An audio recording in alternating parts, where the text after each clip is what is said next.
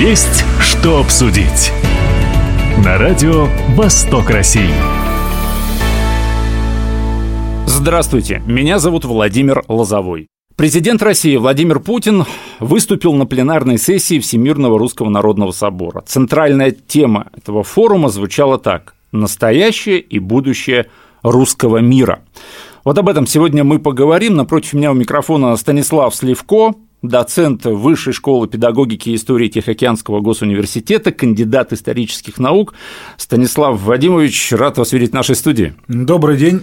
Давайте поговорим о том, что, собственно, такое русский мир. А, ну, как я понимаю, русский мир это скорее метафора, да? да? Президент сказал так: русский мир это и древняя Русь, и Московское царство, и Российская империя, и Советский Союз, и сегодня этот русский мир составляют все, кто чувствует духовную связь с Россией, считает себя носителем русского языка и культуры, независимо от национальности и религии. То есть русский мир это единство истории России, насколько я вот понимаю, да, русский мир это, э, это все, кто за нас, вот так получается. Вы историк, вы э, специалист, интересно услышать от мнение эксперта. Что же означает и символизирует русский мир?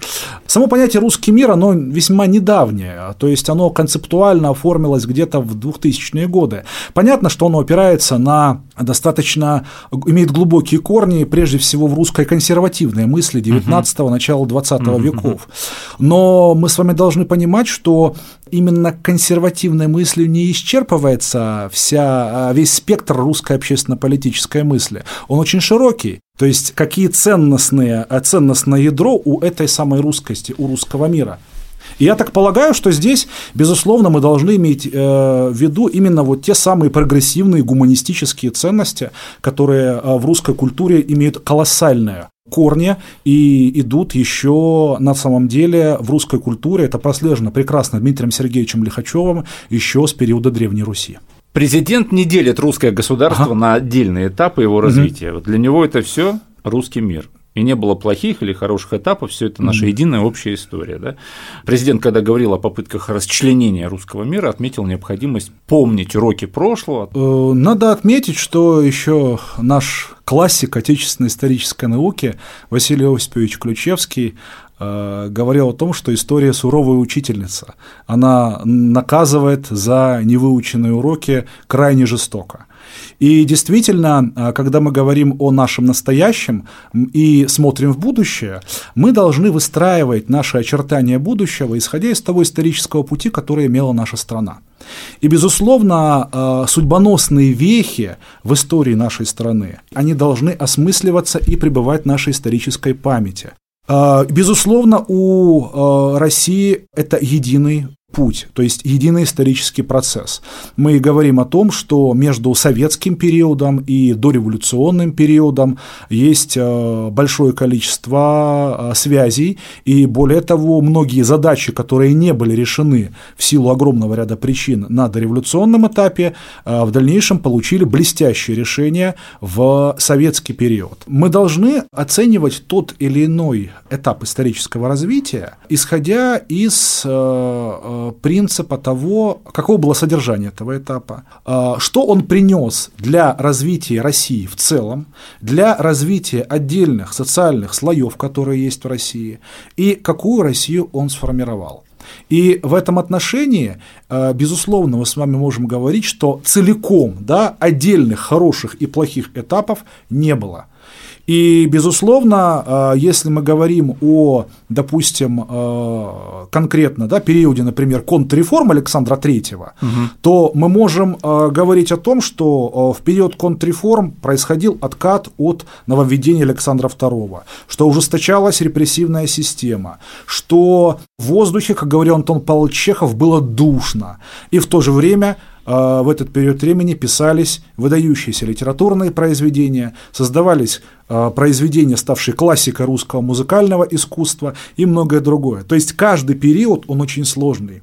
И нельзя однозначно сказать, вот он был абсолютно плохой или, или абсолютно хороший.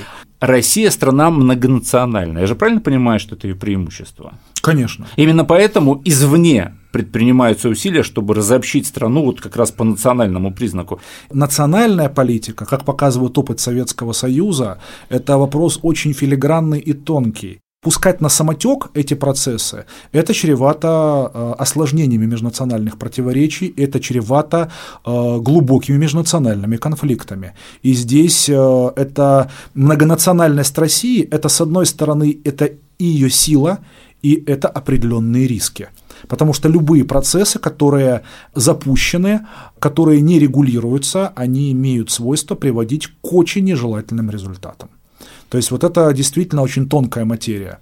И здесь в этом отношении нужно опять же, обращаться к историческому опыту, а, смотреть на то, каким образом а, выстраивала национальную политику Российская империя, Советский Союз, чтобы на позитивных примерах или на ошибках иметь возможность э, понять, к чему приводит то или иное решение, какие последствия, долговременные последствия оно может иметь. И в этом отношении без исторического опыта ни шагу нельзя сделать в том, чтобы выстраивать э, именно межнациональную политику в современной России. То есть в этом отношении мысль президента, она кажется вполне логичной и естественной. Поговорим о религии, эта тема тоже звучала на соборе, угу. о месте церкви в жизни общества. Патриарх в своем выступлении говорил о том, что истинно русским можно считать только истинно верующего православного человека, но у президента в своей речи посыл был несколько иным. Угу. Он подчеркнул важность участия представителей всех российских традиционных религий в образовании и воспитании молодежи, и, конечно же, в укреплении духовно-нравственных семейных ценностей. То есть акцент у а, Владимира Путина был несколько другой, не только на православии. Ну, это можно понять, э, это различие, потому что патриарх Русской Православной Церкви говорит прежде всего э, о, о Русской Православной, о русской церкви. православной Церкви. У него свое видение это, этого процесса. У президента несколько иное. И несколько иное. Но... Опять же, возвращаемся к многонациональному да, государству. И, и, и к многонациональному государству, и к демократическому государству. Да? И здесь э, мне хотелось бы еще третий взгляд показать. Патриарх вспомнил о православных, президент вспомнил о представителях всех других конфессий, но ведь у нас есть изрядное количество людей, которые не относят себя ни к одной конфессии, то есть атеисты.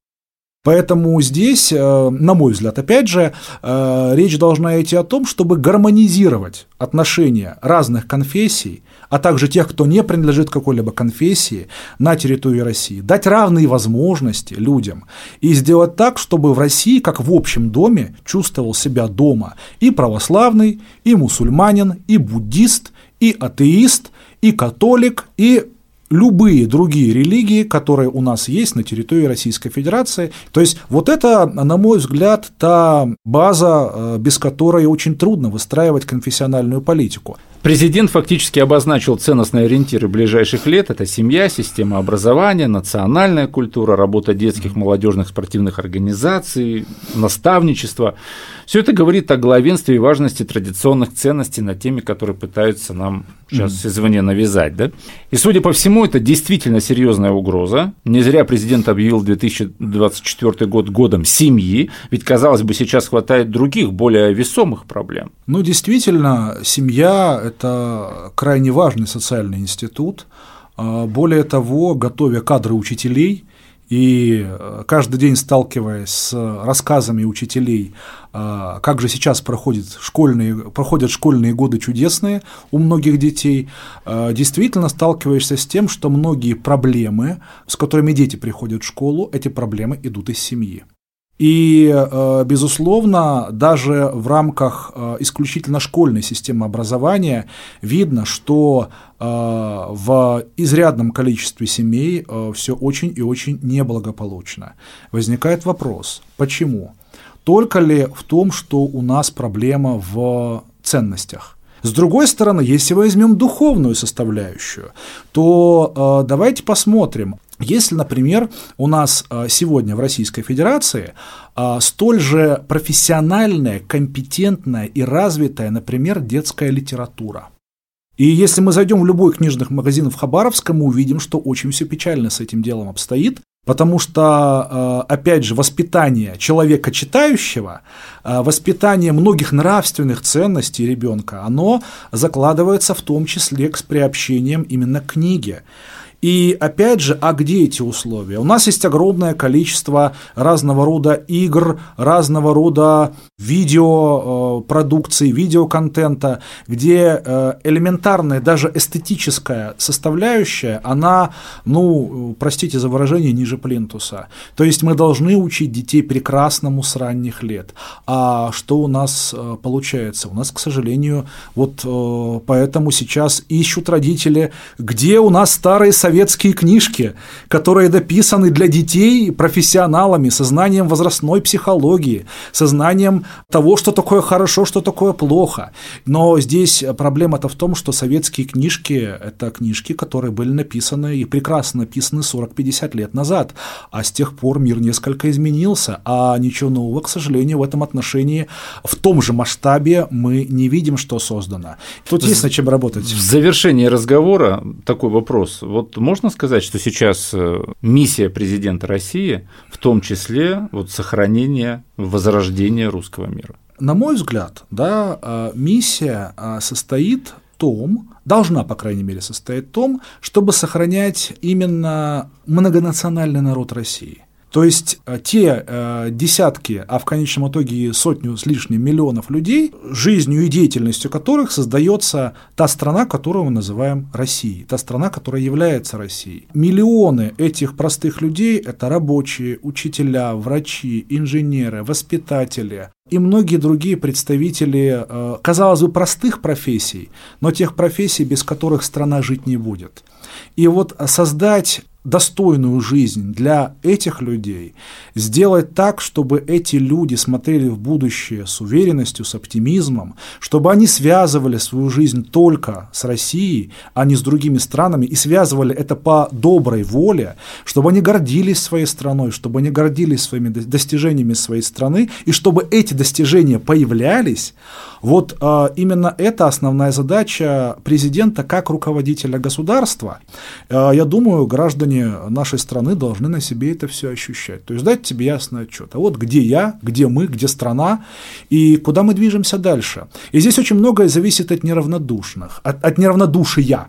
Вот а, Антонио Грамши в свое время написал замечательное произведение, можете его почитать, под таким, казалось бы, таким резким названием «Ненавижу равнодушных». Да?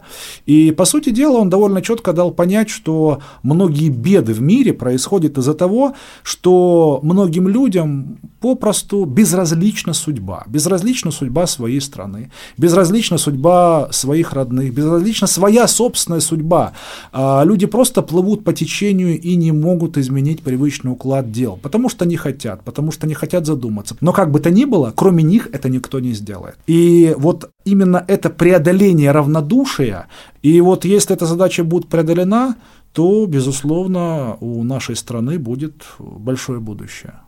Сегодня мы говорили о прошедшей пленарной сессии Всемирного Русского Народного Собора. Напомню, что Центральная тема форума звучала как «Настоящее и будущее русского мира». Напротив меня у микрофона был э, Станислав Вадимович Сливко, доцент Высшей школы педагогики и истории Тихоокеанского госуниверситета, кандидат исторических наук. Станислав, спасибо, что пришли, нашли время в своем плотном графике. Спасибо, что пригласили.